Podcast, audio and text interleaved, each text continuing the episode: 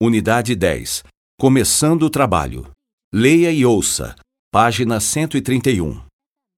Definição: Balança comercial é um termo econômico que representa as importações e exportações de bens entre os países.